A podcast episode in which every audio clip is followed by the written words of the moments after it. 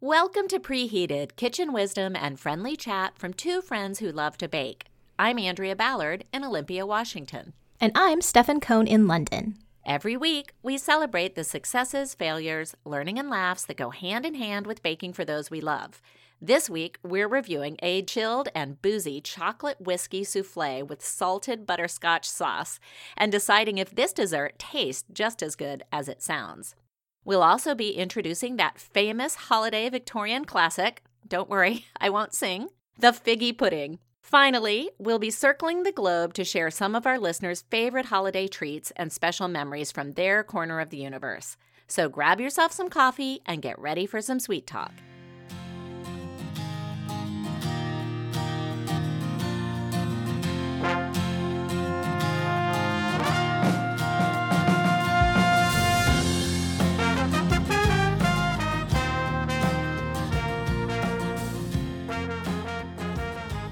Andrea, it's Christmas Eve, so Merry Almost Christmas to you.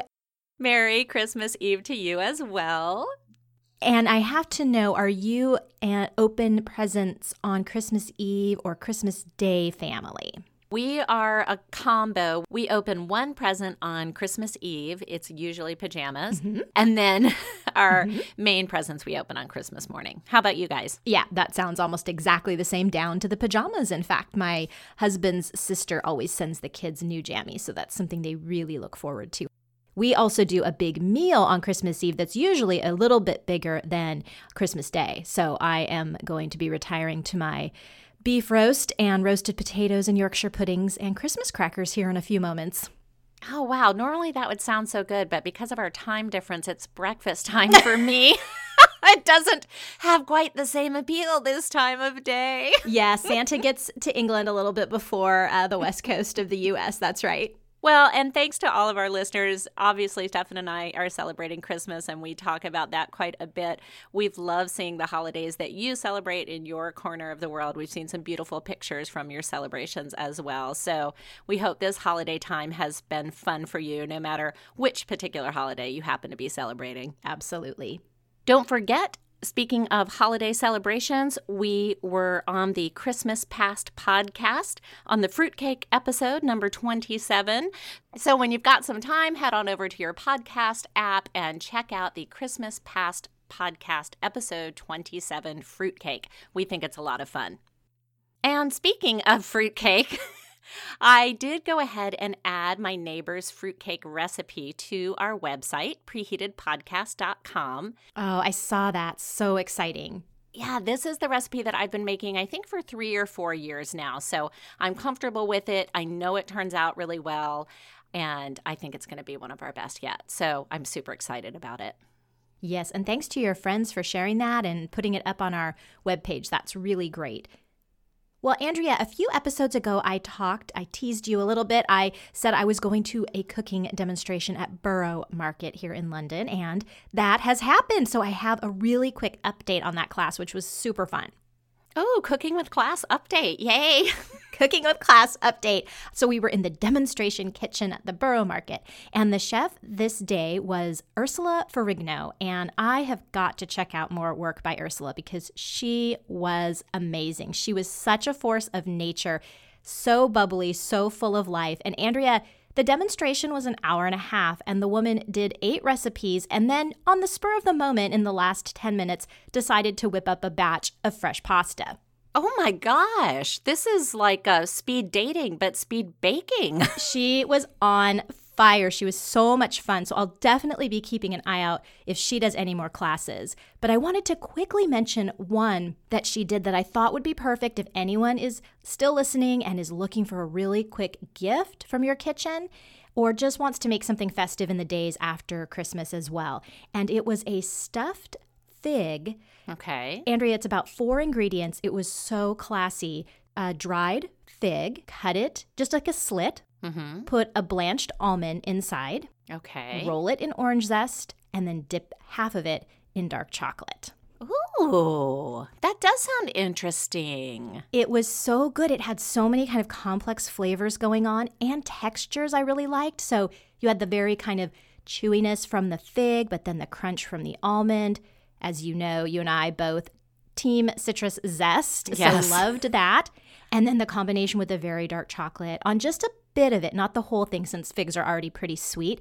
It was really good. It was really classy. And of all the things she set out to try, that was gone instantaneously. So I thought that is really popular with other people as well. Oh, I think I will try that. Speaking of blanched almonds, my husband got me a cookbook for my birthday called Six Seasons, and I'm just obsessed with it. I have made probably twelve to fifteen recipes out of it, and so far, nothing has gone wrong. It's and it's a very vegetable-forward cookbook.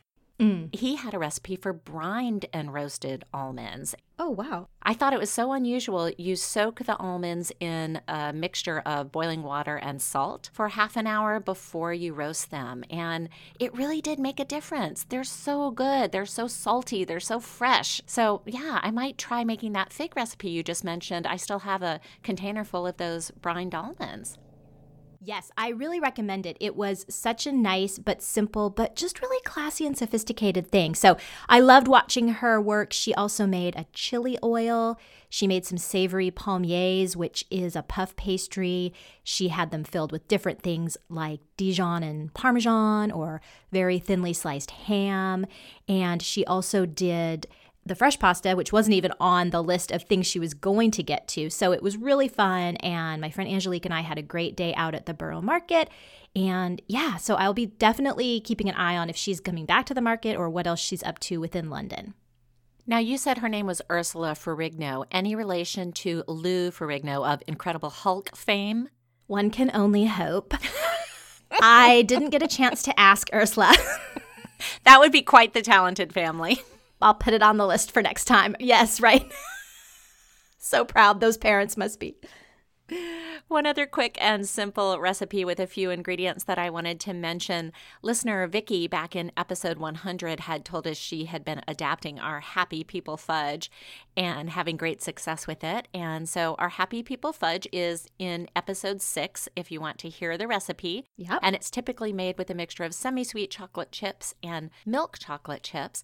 I adapted it recently. My husband asked for a dessert that contained peanut butter and butterscotch. Ooh. I bought the butterscotch chips, and I used the full bag of those, which is two cups. Mm-hmm. And then I used two-thirds a cup of peanut butter, and then the regular recipe otherwise. Two cups of miniature marshmallows, a can of sweetened condensed milk, a little bit of salt, a little bit of vanilla. Instead of walnuts, I used peanuts. Okay. It's really pretty. It's creamy. It's that sort of yummy, caramely looking color. And if you've got a peanut butter fan or a butterscotch fan in your life, this is a fun treat for them. It turned out so good. That recipe is so adaptable. Yes. Vicki had said that. Other people have said that. You've just proven that point as well. Yeah. Yeah. Delicious. Oh, yum. I would really like that variation too. Well, Andrea, one last thing. It's Christmas Eve. You might be wanting to settle in by the tree, by the fireside. Here are some twists to round out our boozy month.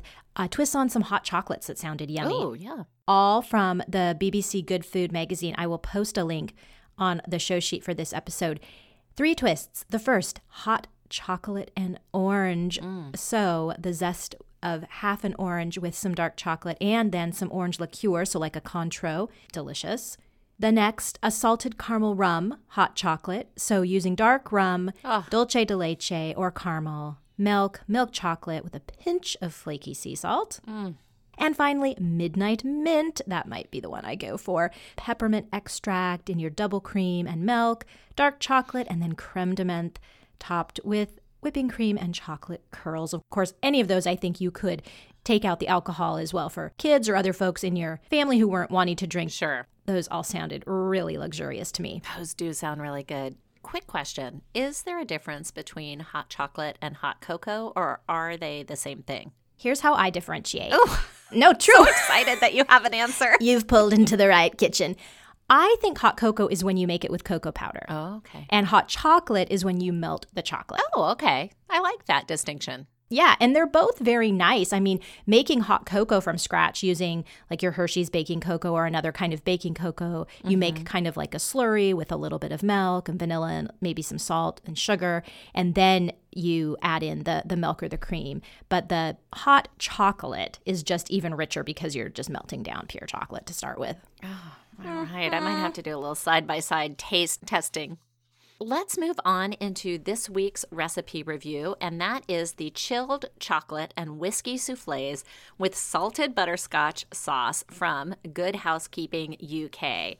Stefan, we spoke earlier about how we sort of casually mentioned this recipe in an earlier episode when we were making a suggestion of serving a chilled dessert. Yeah. And I was so entranced by the title of it that I immediately decided to do a little takeover of our December planning and insert this dessert. So let's find out if my strategic move was successful. Stefan, what did you think about this particular dessert? So basically, you have a soufflé in name only. This is a chilled custard or chilled mousse, really, that is going to hopefully look like a soufflé, kind of billowing out the top of your ramekins. Yeah. That said, you do need to set aside some time for this recipe. There are several steps. There are several kind of beat the egg whites, beat the whipping cream, boil the custard, let the custard chill. So that would just be my one upfront thing to folks looking to make this, that just read the instructions really thoroughly. You're not going to be whipping this one up on the spur of the moment. No. Not to mention it needs at least four hours to chill because you're using a gelatin and that needs to set. Andrea, I would say in general, making that custard, I was looking for a mixture that was thicker than what mine ended up as. And it says you need to put all the ingredients and then cook that without boiling for about five minutes while it's thickening. I cooked for ten and it still was really, really thin. How was your texture in step three? Oh, interesting. So I, at five minutes, stopped and, you know, I use a wooden spoon and I lifted it up and ran my finger along it. Yeah. To, that's how I always check to see if it's thick enough. And it was very thin. I mean, at okay. that point, it was like my finger didn't even make a mark. So I turned the heat up a little bit and then I went another five minutes. So it was ten minutes for me. It said it should be steaming. Do not allow it to boil. I might have had some little bubbles right around the edges. Mm-hmm. But no, it got nice and thick for sure. Okay, so that might have been an issue for me later on. I just couldn't get mine to thicken. Mm. I did then strain my mixture. As you know, I am a strainer. I did too, yeah. I love that, and I'm glad I did. I did have some bits of egg in there, even though I had worked really hard to not let mine boil as well. Yeah. And then you are adding in your melted chocolate, and you've got a luscious kind of chocolate pudding at that point, setting it aside to cool. I just popped mine in the fridge. I would say that by the time I came back to it when it was entirely cool, it had firmed up already, but it was still liquidy. I wouldn't say, oh, I've got chocolate pudding. Mm-hmm, mm-hmm. Then you are having some whipped cream into that cooled chocolate mixture and then also some whipped egg whites. Yes. Egg whites whipped till firm peaks. What do you consider firm peaks? I have this stand mixer, and so I put the egg whites in there. I have the whisk attachment. I get it going. Yeah. I have to admit I didn't time it, but, you know, I was keeping an eye on it. And what I do occasionally is just turn the mixer off, lower the bowl, and I see if those peaks stay attached to the whisk. Mm-hmm. That's sort of my test. Mm-hmm. You know, I do it until they, you know, they really look like little mountains, you know? Yeah, no, no, so me too, me too. But once I had everything mixed, it was kind of a grainy texture, and so I wondered if that was because I had overbeaten the egg whites. Mm. I don't know if you noticed the texture at all when you were all incorporated. I didn't notice the texture being grainy. Okay. I did also keep my egg whites in the refrigerator between when I cracked them and when I whipped them. I don't know if you did that, and maybe that's what made a little bit of a difference. Is the temperature? That's a really good point because I don't refrigerate my eggs here. That's what I was thinking. Mm-hmm. Yeah, so I didn't think to pop them back. I just kind of went about the rest of the recipe and then pulled the egg whites over and did it. So good point. Mm-hmm. I used one large bowl. I didn't have enough ramekins to do this individually, so I used one large souffle dish. It wasn't billowing over the top, but it was still really light, really fluffy. Although I think it was a mild taste, I didn't taste a lot of chocolate or whiskey. Mm-hmm. It was a little subdued. So I was really happy for that butterscotch sauce mm-hmm. and the nice contrast between the cold mousse and the hot sauce really worked for me. Mm-hmm. All of this said and done, just kind of some hurdles, I guess, for me during this recipe. How did it go for you, Andrea? I had issues. Um Now, many of these issues are my own fault. So first of all, the title of this recipe so intrigued me, but I realized as I was making it that I was making a mousse or a pudding because the idea of a warm chocolate and whiskey souffle with salted butterscotch sauce sounded so good to me. Oh, then you were thinking about that. Yeah, I just kept comparing it and thinking, oh, this would be so good. So, you know, that's my own fault. But can you guess what my biggest issue with this recipe was, being the one bowl baker that I am? Oh, well, there was maybe twelve bowls going on in this recipe. So many bowls. There is a medium bowl for the chocolate and whiskey. There is a bowl for the egg yolks and the caster sugar. There is a third bowl for the gelatin and the water. There is a fourth bowl for the whipping cream. There is a fifth bowl for the egg whites. There is a large jug that you're supposed to just whip out because, you know, your sink's not already completely full with all of these bowls. Not to mention all the ramekins. I mean, when I look, and the group that made this is the Good Housekeeping Cookery Team, I was like, of course they need a team. Someone has to do all the washing up. So I had to get that off my chest. Yeah, and you know, the ramekins presented their whole kind of level of frustration because I couldn't get the parchment to stay around the bowl. Oh, and you had to do it eight times. I'm so glad you said that. I thought it was me.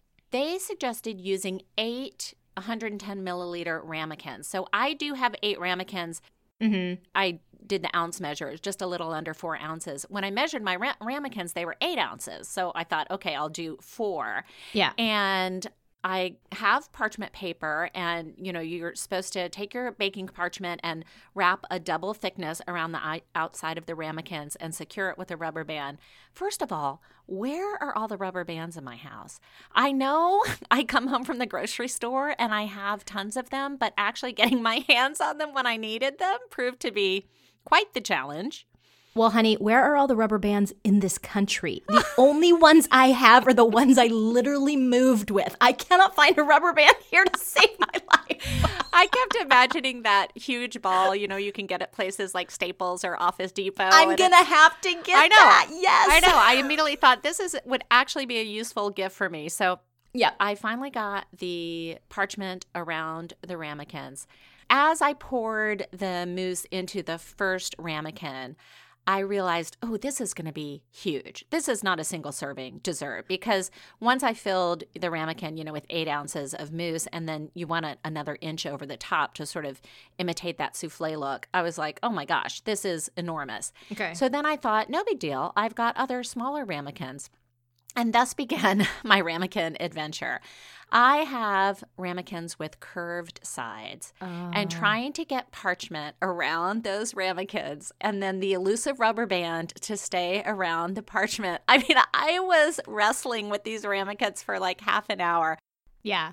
And then I was laying in bed that night, and in the middle of the night, I woke up and I thought I could have used my mason pint jars, my short, oh, yeah, my short wide mouth mason jars, of which I probably have ten billion. Yeah, I mean, once you do realize it's just chilled mousse, there's no, it doesn't matter what you put it in. And that was yeah. one of my frustrations as well, because I spent fifteen minutes on the clock trying to get the parchment around my one big one, and I finally did. And then what happens? The rubber band like shoots across.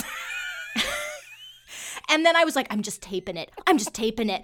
There, it's not even going in the oven. I can tape it. Yeah. You can't put tape on parchment paper because it's waxed or whatever. Yes. So I finally get it on there. And when I poured my mousse into into the ramekin from its jug, it didn't even need the parchment paper. Ugh. So it was it was not necessary anyway. So oh, yeah, goodness. Step one, I think we were in complete uh, frustration and agreement about that. Yeah. So if you soldier on past step one, you've got your chocolate and your whiskey. I used a nice Theo dark chocolate. It was either seventy or seventy-two percent. And whiskey, of course, I used the Irish whiskey that we had bought to use earlier in our homemade Irish cream. And, of course, I always have milk and coffee. I didn't have any trouble heating those items up. You know, they tell you to beat the egg yolks and the caster sugar until well combined. I always like it when a recipe author tells me if I'm going to use the whites later in the recipe.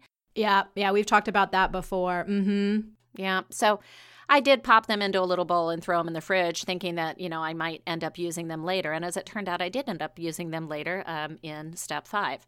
So I'm glad I saved this. Uh, did the gelatin with the water. That was super fun. My first experience with leaf gelatin. Thank you so much for sending it my way.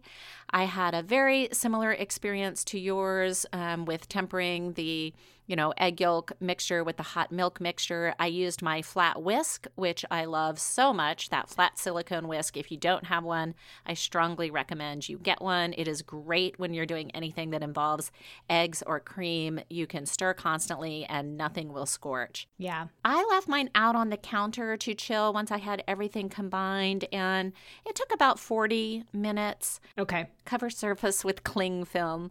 I love the word cling film. Oh, I just I love your recipes. And I whipped my cream, no problem. I whipped my egg whites, no problem. Added into the chocolate mixture. The recipe says it's going to be tricky at first, but have patience. The mixture will come together, and I agree with that. Mm-hmm. It was a little bit tricky, but it does eventually come together, so that's fine. And then I did divide my mixture into the three ramekins, and I chill them to set, it says at least five hours. I, I made mine early in the morning, so I think mine was probably more like seven or eight hours. Yeah. The salted butterscotch. Now, this step seven, in my mind, is a recipe in and of itself. This is melted butter, some sugar, some cream, and a little bit of salt. And you bring it to a boil, simmer it for three to five minutes, stirring it occasionally. Again, I use that flat silicone whisk that I'm so enamored with. I think this item is something that you can serve with multiple dishes. It's sort of like starting a caramel, but not letting it get to that soft crack stage. And so as far as the flavor went, what did your family think about it? I didn't tell my husband what it was. I just said, try this. And he tried it. And he said, oh, this is a really good chocolate pudding. Mm-hmm. Yes. You know, and it is. Um, I didn't taste the whiskey at all. I don't know if that's because the chocolate that I used was a really good chocolate. I definitely tasted the chocolate. So maybe, although the recipe said use one with seventy percent cocoa solids, maybe I would back off and do one with sixty percent. I don't know, because I thought it would be fun to taste the whiskey. I did love the contrast of the chilled mousse with the warm caramel sauce. Yeah. Yeah. But ultimately, the salted butterscotch sauce was the real winner in my household. I have saved a jug of that. It's in my fridge. We've been eating it on ice cream. Sometimes I pop a little bit into my coffee. It is delicious. The mousse itself, it was good. It was a really good chocolate pudding. Yeah, it was a lot of work for underwhelming results. Yeah. Maybe a good takeaway with that butterscotch sauce. Yeah. And maybe an even better takeaway to look for a nice hot whiskey chocolate souffle combo, a real souffle coming up. That could be something that we keep our eyes peeled for. Yes. One other tip I'll add, when I peeled off the baking parchment collars from the soufflés, I had not greased them. And so it really left a very rough and jagged edge. I think it would have been a little bit prettier if maybe I had sprayed that and it came off and was just a little bit smoother. Oh, yeah, good point. Of course, I didn't have that problem because my pudding did not billow to the top of my wrestled with parchment collar. You did not billow. As we move on to our bake along this week, our figgy pudding, we have some more exciting times ahead of us. I think we will. I am so excited to try this. You know, I never knew that this was an actual dessert. Of course, I just knew it from the song. But my favorite geezer guide, How to Make Spotted Dick and Other Suet Puddings. your your favorite geezer guide, yes. Don't we all have one? I mean, amongst amongst my list of geezer guides, um, Jeff and Vicki Wells are the authors of this. They've generously agreed to let us publish their recipes. And what I love so much about their book is that they publish the traditional version and the Instant Pot version. So, of course, I am going to make the Instant Pot version, and Stefan, you are going to make the traditional version, yes? I absolutely am. This is a stovetop steamed pudding. So if you did do our Sussex Pond pudding with us last spring during our royal treatment month, that was a steamed pudding done in the oven. So this is more traditional to do it on the stovetop. You're going to need a large Dutch oven would be great, something that's going to be able to hold your pudding basin with the boiling water. And you also need time. This this recipe is not difficult, but it is time consuming. If you're doing it the traditional way, you need three hours to steam that. Same thing with the Instant Pot. It's got a ninety-minute steam function with a natural pressure release that says it can take up to forty-five minutes. So I also would plot out three hours for my figgy pudding. Even though it's an Instant Pot, it is not going to be done in an instant. These ingredients are readily available and very, very traditional. Either way, if you're doing an Instant Pot or traditional, you're going to need some suet. That is a fat that is coated in flour. And here in England, the brand is Atora. I think you can get that in the States, Andrea. I just love that you said these ingredients are readily available, as if suet is just flying off the shelves here in the United States. Hey, hey, where I live, we're just all crazy about the suet. You're mad about suet. I am going to substitute leaf lard. I get mine online from a company called Fanny and Flo. I know that you can also buy it on Etsy. There's a guy named Leaf Lad that sometimes sells it. So do look for actual leaf lard as opposed to regular lard. Regular lard has a bit of a porky flavor to it. Leaf lard is clean and unflavored. And if you need to buy a bit more than you think you need, because this recipe calls for three quarters of a cup and you need to buy maybe a pound to have it make sense with the shipping, be rest assured you can use leaf lard in your pie crust, and you can keep it in your freezer. It lasts a good long time, so it will not go to waste. And likewise, if you want to use a vegetarian suet, that is available as well, and likely a vegetarian vegetable shortening would also be a fine substitute here, maybe coated with a little bit of flour. Oh, yeah, good point. Once you're past the everyday ingredient of suet, then you have brown sugar, eggs, some cream sherry, figs. You can use fresh or dried. Andrea, I'm going to be using some dried because I know I have those in the house. Some molasses or treacle, as we say here, ground cinnamon, breadcrumbs, and vanilla. You're going to be mixing all of that up, putting it into your greased and sugared pudding basin. I love that I'm sugaring something, not flouring it. I know. And then you are putting a parchment or wax paper collar, uh, not, I swear, as hard as the chilled mousse, making a kind of a lid, tying that with twine, and then wrapping the whole thing in a kitchen towel. Now, just a caution, if you're doing this the traditional way, that kitchen towel is going to get completely wet by the time you're done steaming. So make sure it's nothing that, you know, is perhaps too precious to you that you would mind that being boiled for three hours. Good point. Well, remember, we'll have a link to these recipes in the show notes for this episode, which is episode one oh five, and it'll also be on our website, preheated podcast dot com, as well as on our Facebook group, Preheated. Andrea, you mentioned a few episodes ago that you absolutely had to have at least one pecan pie every year around the holidays. Is that right? Yes, that is right. My mom always made one either at Thanksgiving or Christmas, and it was my very favorite. She would leave it out to cool overnight, and I'd wake up in the middle of the night or early in the morning, and I'd sneak into the kitchen, and I'd try to chip away tiny pieces of pecan that maybe she wouldn't notice. So that is a, a fond, fond memory for me. And speaking of pie, Betty mentioned cherry pie. That is my brother's favorite, my dad's favorite. And listener Eric said that he makes Emerald's chocolate pecan pie, which is another mm. one of my favorites. How about you? What's your favorite holiday must-have dessert?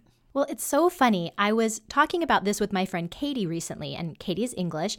And she was telling me she'd just made her Christmas cake, which is a traditional dessert. We've talked about it earlier this month. It's it's like a fruitcake, but it's coated in a marzipan and fondant frosting. And it's what is traditionally made and eaten at Christmas time in England. And Katie asked me, what what's the one Christmas dessert in the U S? And I had to stop because I don't think we have one thing that people are eating.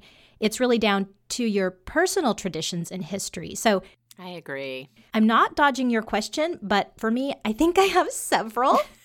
I love making my almond butter blossoms. I love making cinnamon rolls that we'll eat tomorrow morning. And I love making food gifts. So those all say the holidays to me. And we are not the only ones with some pretty important holiday traditions that must be upheld. Our listeners have some tempting desserts that really make me want to start our preheated road trip right away, Andrea. I know, me too. Road trip. First up, there's Heather with her gingerbread. She describes it as a spicy snowflake. People are requesting it from her months in advance, and it's good as a December dessert or a Christmas morning breakfast. I mean, as a serious lover of gingerbread, this one ticks all of my boxes. I know. I've wanted to make gingerbread forever, and now I can because Heather thankfully posted that recipe from the Boston Globe, and what I really loved is she included her notes as well, all of her notes and tips. Yep, I know. Thanks, Heather. Also, up next, we have a few listeners with some cleverly named desserts. There's the Chocolate Delight from Deborah, the Magic Cookies from Candy, and the Hello Dollies from Brenda. Mm. I love recipes that have an aura of mystery around them. Indeed, and an aura of old-fashioned naming as well. Yeah. But then there's the more traditional desserts. Wendy makes a bûche de Noël, and Robert likes his Stollen. Lauren is also attempting a Stollen this year, and that started a fun little tangent in our Facebook group with a mention from Alexandra that she is obsessing about Stollen as well. Oh, I love that tangent. I've never made Stollen. I don't think I'll get around to it this year, but at least now I have several ideas about how I can go about it.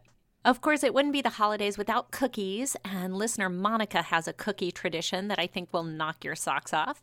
She and three of her friends have been getting together for the last twelve years for a full cookie-making day, and they end up with about forty dozen cookies. There are oh. things like almond crescents, butterballs, Russian tea cakes, along with bizcochitos that she dips in chocolate, and of course the classic spritz and candy cane cookies. I've only named a few that she told us about. You can't even imagine how lovely they all sound. Does she have a professional kitchen, or do one do one of her friends have a I restaurant? I know, no. She's just said they rotate houses every year, and they take turns with a single oven, and they do give themselves a break for lunch, which it sounds like they would really need.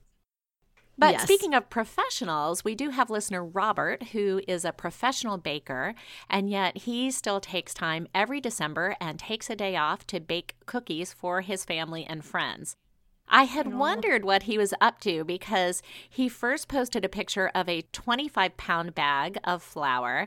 And the next picture, which made me laugh so much, was a picture of him shucking just a huge bowl full of Hershey's Kisses. Well, mystery solved. That's what Robert's been up to. Yes, Italian rainbow cookies as well as pfeffernusse, coffee snaps, chocolate crinkles. What isn't he making this year? I know. Um, the cookie run continues with other listeners. We've got Wendy making some Linzer cookies. Caroline's got the Snickerdoodle Blondies. Both Brenda and Valerie are making their gingerbread cookies. Lydia is doing a pecan cranberry biscotti. And I really liked listener Kate. She said that she's one of those people who demands cookies from others. She's demanding those ice sugar cookies from her sister-in-law. And Renee and Karen both like the rolled sugar cookies. Mm. Did you happen to see Karen's comment that we are a sprinkle family, not a frosting family? I mean, in general, Karen's family sounds like such a fun group because she also told the story about her mother who hid the fudge outside in the grill. I've heard of hiding Christmas presents, never of hiding Christmas fudge. That made me laugh so much. And speaking of fudge, Candy also likes making fudge, which seems appropriate given her name. Shirley makes peanut butter fudge, and Amy makes bourbon balls, and then Jocelyn makes a peppermint bark, and thanks also to Jocelyn for posting that recipe for others to enjoy. Yeah, that one looked great. Now, right behind the cookies are the other popular breakfast breads. We've got Heather making her Swedish tea ring, Rebecca with those popular cinnamon rolls, and Karen recalling a Christmas morning braid. Then perhaps the best breakfast treat that I've ever heard of, Kristen is making gaufrettes, which is a thick sugared Belgian waffle with whipped cream and strawberries. I will be right over. Well, also never one to rest on her laurels, listener Vicki has started a new tradition of making Springerl, which are a German biscuit with an embossed design. And Vicki posted some pictures recently and said she took a class a few years ago and then found some beautiful molds, and she is churning out professional level cookies that they almost looked too good to eat. Oh, they were so beautiful. Renee had a cookie request, and last thing I checked, I didn't see that an answer had been posted, so I want to make sure I shared that. She is trying to replicate her great aunt's Kruszczyki, a Polish bow tie cookie. Anyone with Kruszczyki experience, please help Renee figure out how to make these ethereal delights. They sound great. I, that's not a cookie I'm familiar with. Me either. Well, I think the best thing about hearing everyone's family traditions is how unique they are and how people are able to blend the new and the old. There's perhaps no better example of this than listener Ruth. Her Italian family has always made homemade pizza, and her husband's family had a tradition of having pizza on Christmas Eve. So they combined the two, and for the past eleven years, they've made homemade pizza together on Christmas Eve.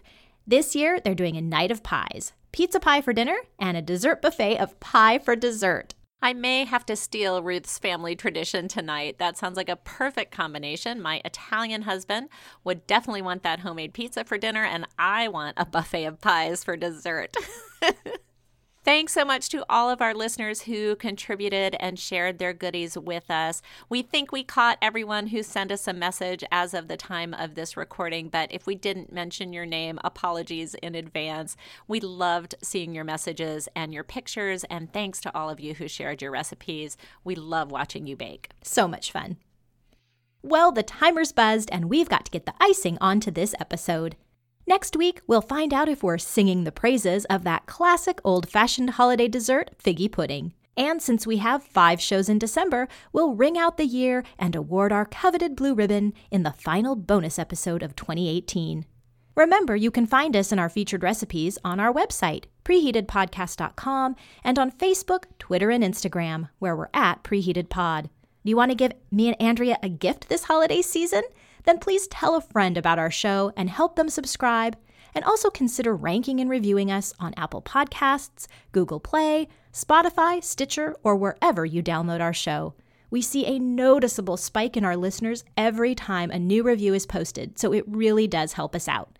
Until next time, I'm Stefan Cohn in London. And I'm Andrea Ballard in Olympia, Washington. Thanks for listening, and sweet dreams.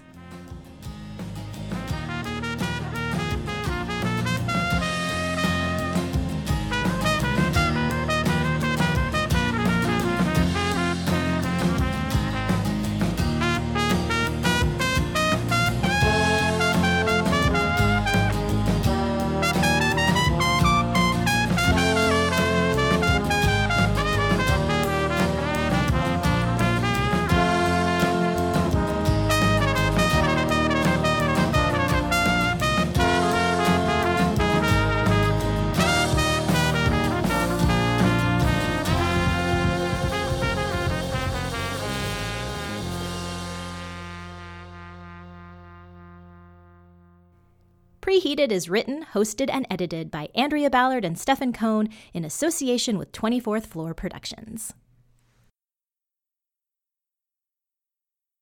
Andrea, when this episode airs, it is New Year's Eve. No, it's not. Let me start that entirely again. Let me just get the timeline right. Go to your pod. What do you call it? Go to your... Go ahead... I, I want to call it a podcatcher, but that's not the right thing. There's a helicopter going right over my house, so just a moment. It's probably Wills and Kate. Hang on. And we're almost there. We're almost to the palace. Come on, I can see my house from here.